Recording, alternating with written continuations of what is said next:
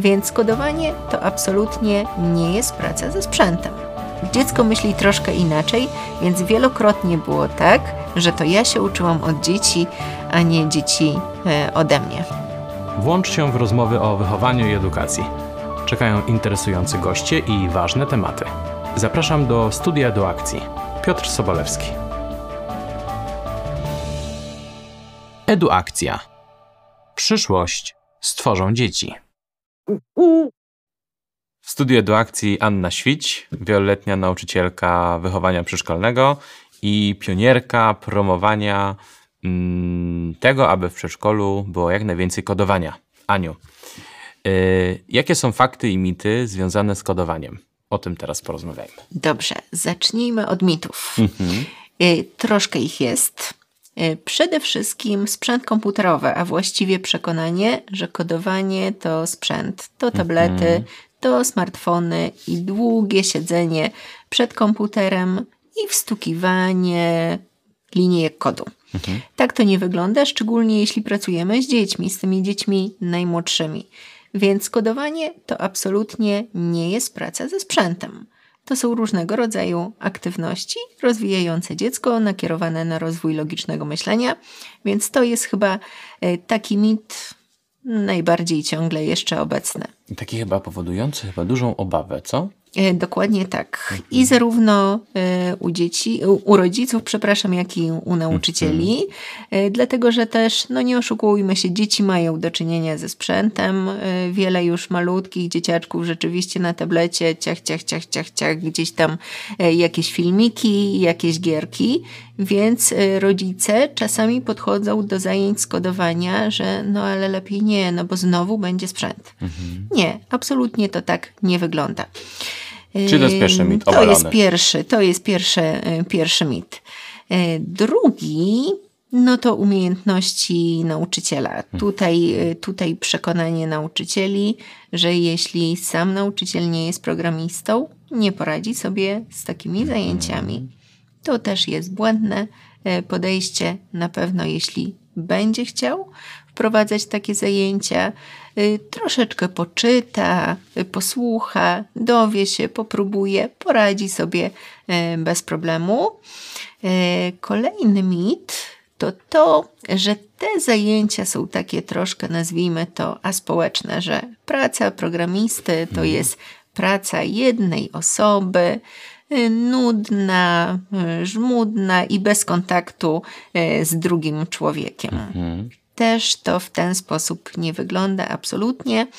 E, dzieci pracują razem, szukają wspólnych rozwiązań.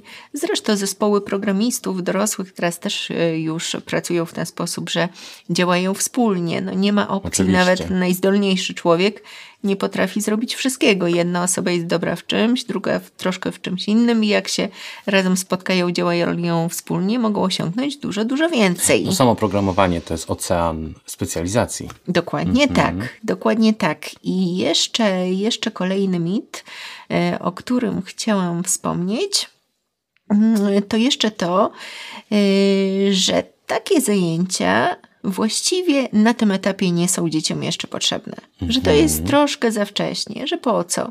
Że pójdą do szkoły, jak się będą chciały uczyć programowania, no to jeszcze zdążymy. E, I to chyba wynika z tego, że właśnie kodowanie jest ściśle e, w przekonaniu wielu osób połączone właśnie z nauką późniejszą programowania.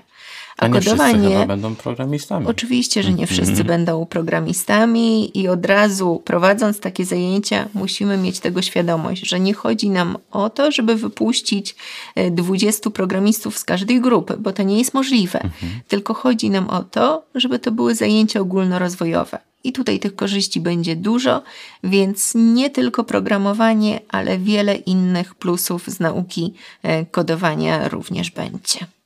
No dobrze, a który jest taki najbardziej szkodliwy w, twoim, w Twojej optyce?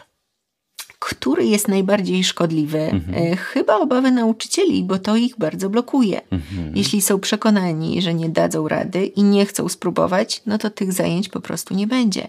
Mhm. A szkoda, bo jak spróbują, to się przekonają, że jak najbardziej dadzą radę.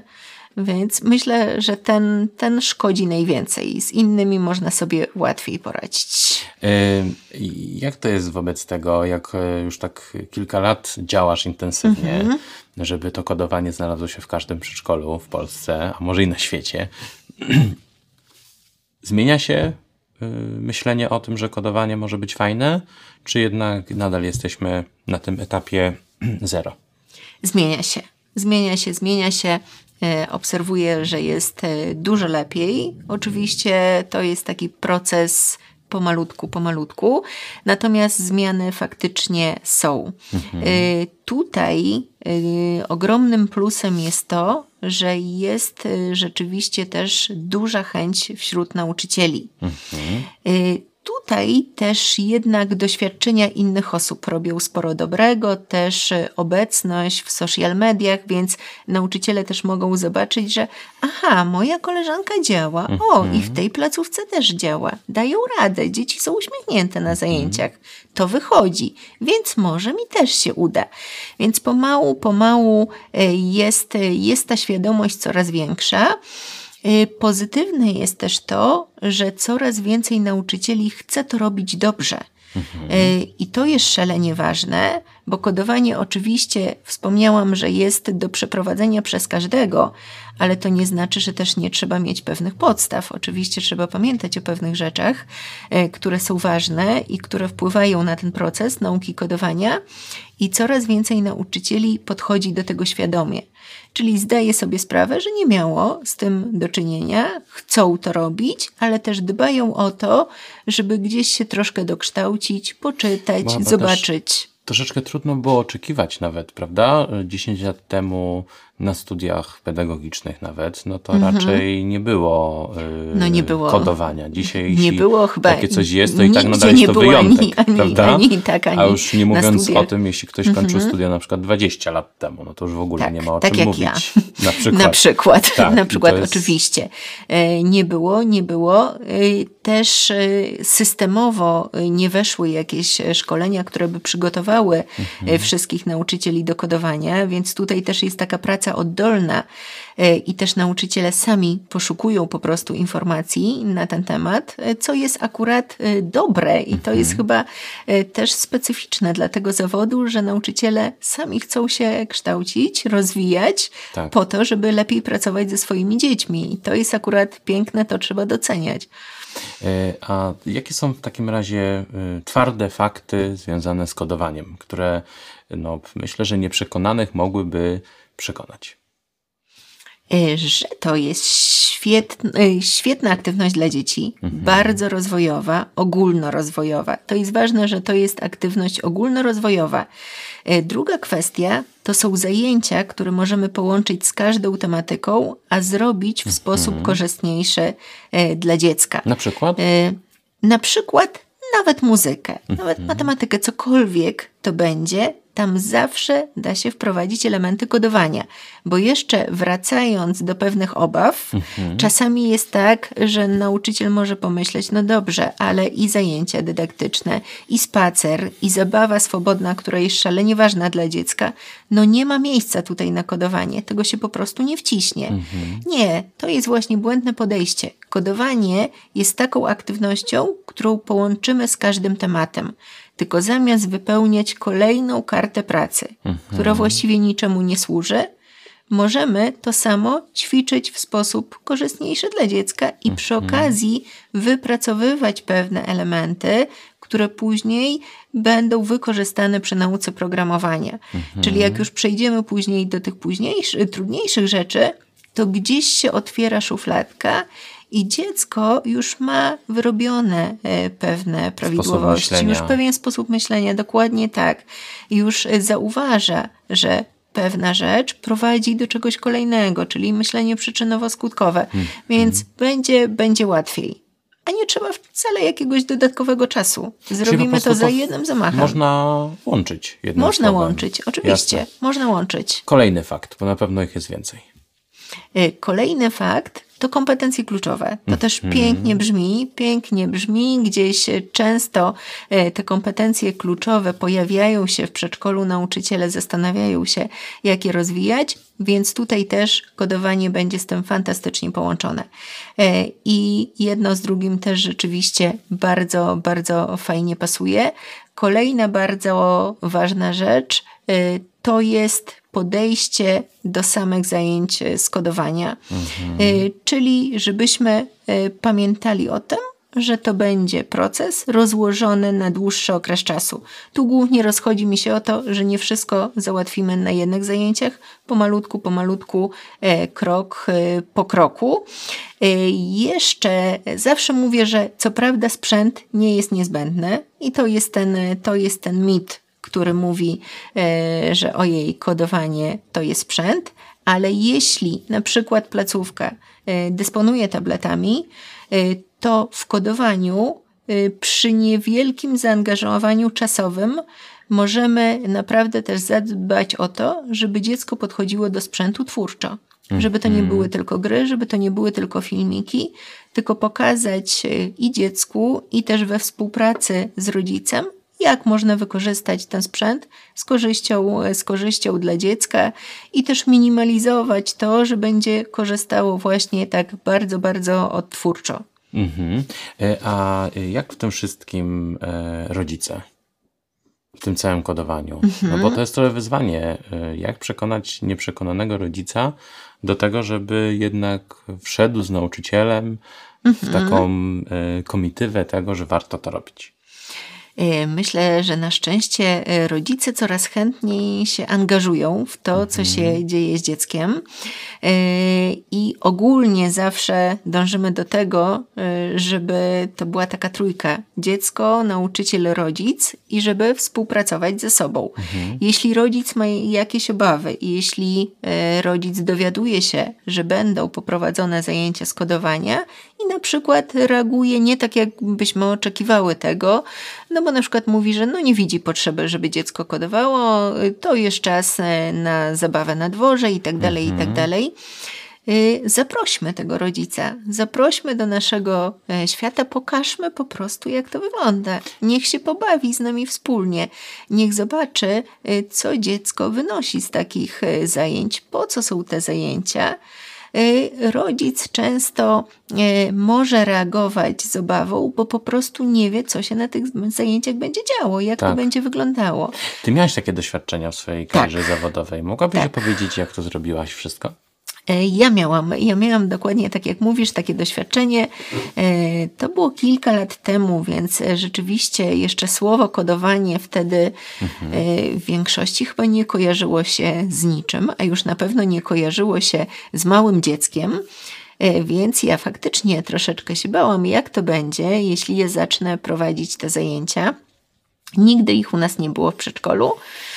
No i pomyślałam, że no, no cóż, zaprosimy rodziców, zaprosimy rodziców, zrobimy zajęcia wspólne.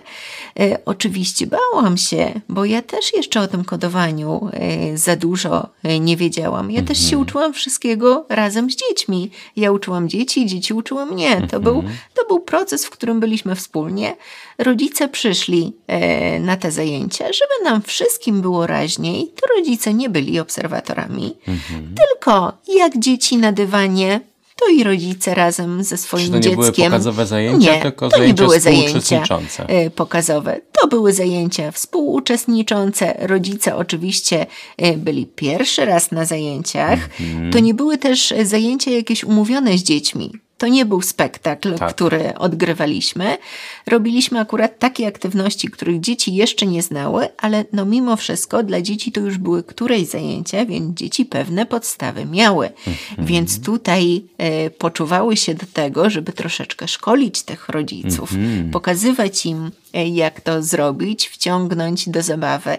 I najpierw faktycznie mieliśmy takie aktywności całkiem offline, proste aktywności, e, gdzie pracowaliśmy sobie nad kierunkami, nad e, figurami geometrycznymi, różne, różne proste zabawy, a później mieliśmy e, bardzo, bardzo taki króciutki moduł zabaw z tabletem. Mhm. Z aplikacją Scratch Junior. Prosta, bezpłatna aplikacja, dobra nawet dla tych najmłodszych dzieci. I tu w tym momencie to już dzieci pokazywały rodzicom, że można stworzyć, narysować swojego własnego bohatera, mm. że można zadecydować, co ten bohater zrobi. Więc rodzic też widział, że mm, to dziecko, jak już pracuje z tabletem, wcale tam nie gra, że ono tworzy, że ma jakiś mm. pomysł, wymyśla od że podstaw. Są i zajęcia tak. manualne i Dokładnie takie tak. mogą być. I że ten mhm. sprzęt, y, jeśli patrzymy na proporcje między tymi zajęciami offline, a ze sprzętem, y, to tego sprzętu było mało. Dodatkowo też widzieli, że to wcale nie jest tak, że dzieci jakoś bardzo czekają na ten sprzęt. Mhm. Dla nich chyba bardziej atrakcyjne są te zajęcia właśnie w ruchu i w zabawie. To wcale nie jest tak, że, że dzieci y, dopominają się panianiu, panianiu, kiedy będą tablety. Mhm. Nie, tak to nie działa.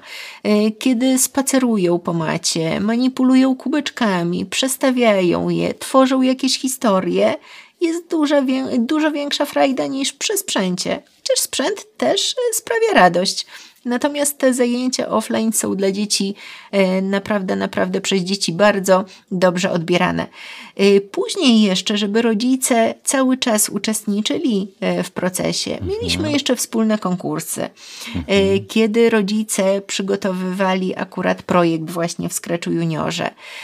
Nie wszyscy mieli tablet w domu, więc mieli możliwość przyjść sobie po południu do przedszkola, zrobić to wspólnie z dzieckiem. Ja zostawałam, jeśli była potrzeba pomocy, gdzieś tam troszeczkę pokierowania, to jak najbardziej tak. Natomiast oni działali wspólnie, głównie dziecko, ale rodzic mm, też e, w tym uczestniczył. E, dokładnie.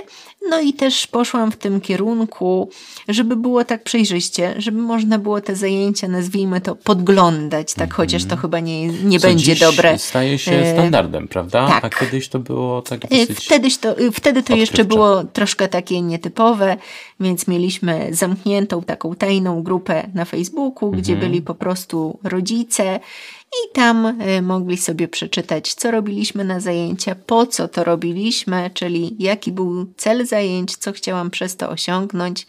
I jeśli widzieli, jak to wygląda, to te obawy, myślę, gdzieś odchodziły po prostu. Co najważniejszego poleciłabyś nauczycielowi i rodzicowi, mhm. e, chcąc zachęcić go do tego, żeby pokochał kodowanie z dziećmi? Y, właściwie i rodzice, i nauczyciele mogą działać y, dość podobnie. To mm -hmm. nawet będą dość podobne aktywności. Czyli zaczynamy od prostych zabaw. Możemy też nawet zacząć od wspólnego tworzenia gry. -hmm. Na bazie nawet jakiejś znanej planszówki. Czyli najpierw e, z dziećmi gramy w jakąś ich ulubioną grę, taką jaką w domu mamy. Prosta gra, I czyli na przykład Chińczyk. Chińczyk, na przykład Chińczyk. Tak. Chińczyk, warcaby, cokolwiek, co, mhm. mamy, co mamy pod ręką a potem podchodzimy do tego bardziej twórczo. Czyli zaczyna się proces, kiedy to dziecko projektuje grę. Wymyśla grę, wymyśla reguły, zasady, które będą obowiązywać. E, skoro już wymyśli tą grę, to następnie trzeba ją jakoś rozrysować albo ułożyć. Później gramy wspólnie. E, jeśli e, pracuje też dziecko-rodzic, możemy się pobawić też w taką zabawę, że rodzic programuje dziecko, a mhm. jeszcze lepiej, jak dziecko zaprogramuje rodzica, bo tutaj frajda będzie, będzie zdecydowanie tak. dla dziecka większa. Czyli jak taka zabawa wygląda?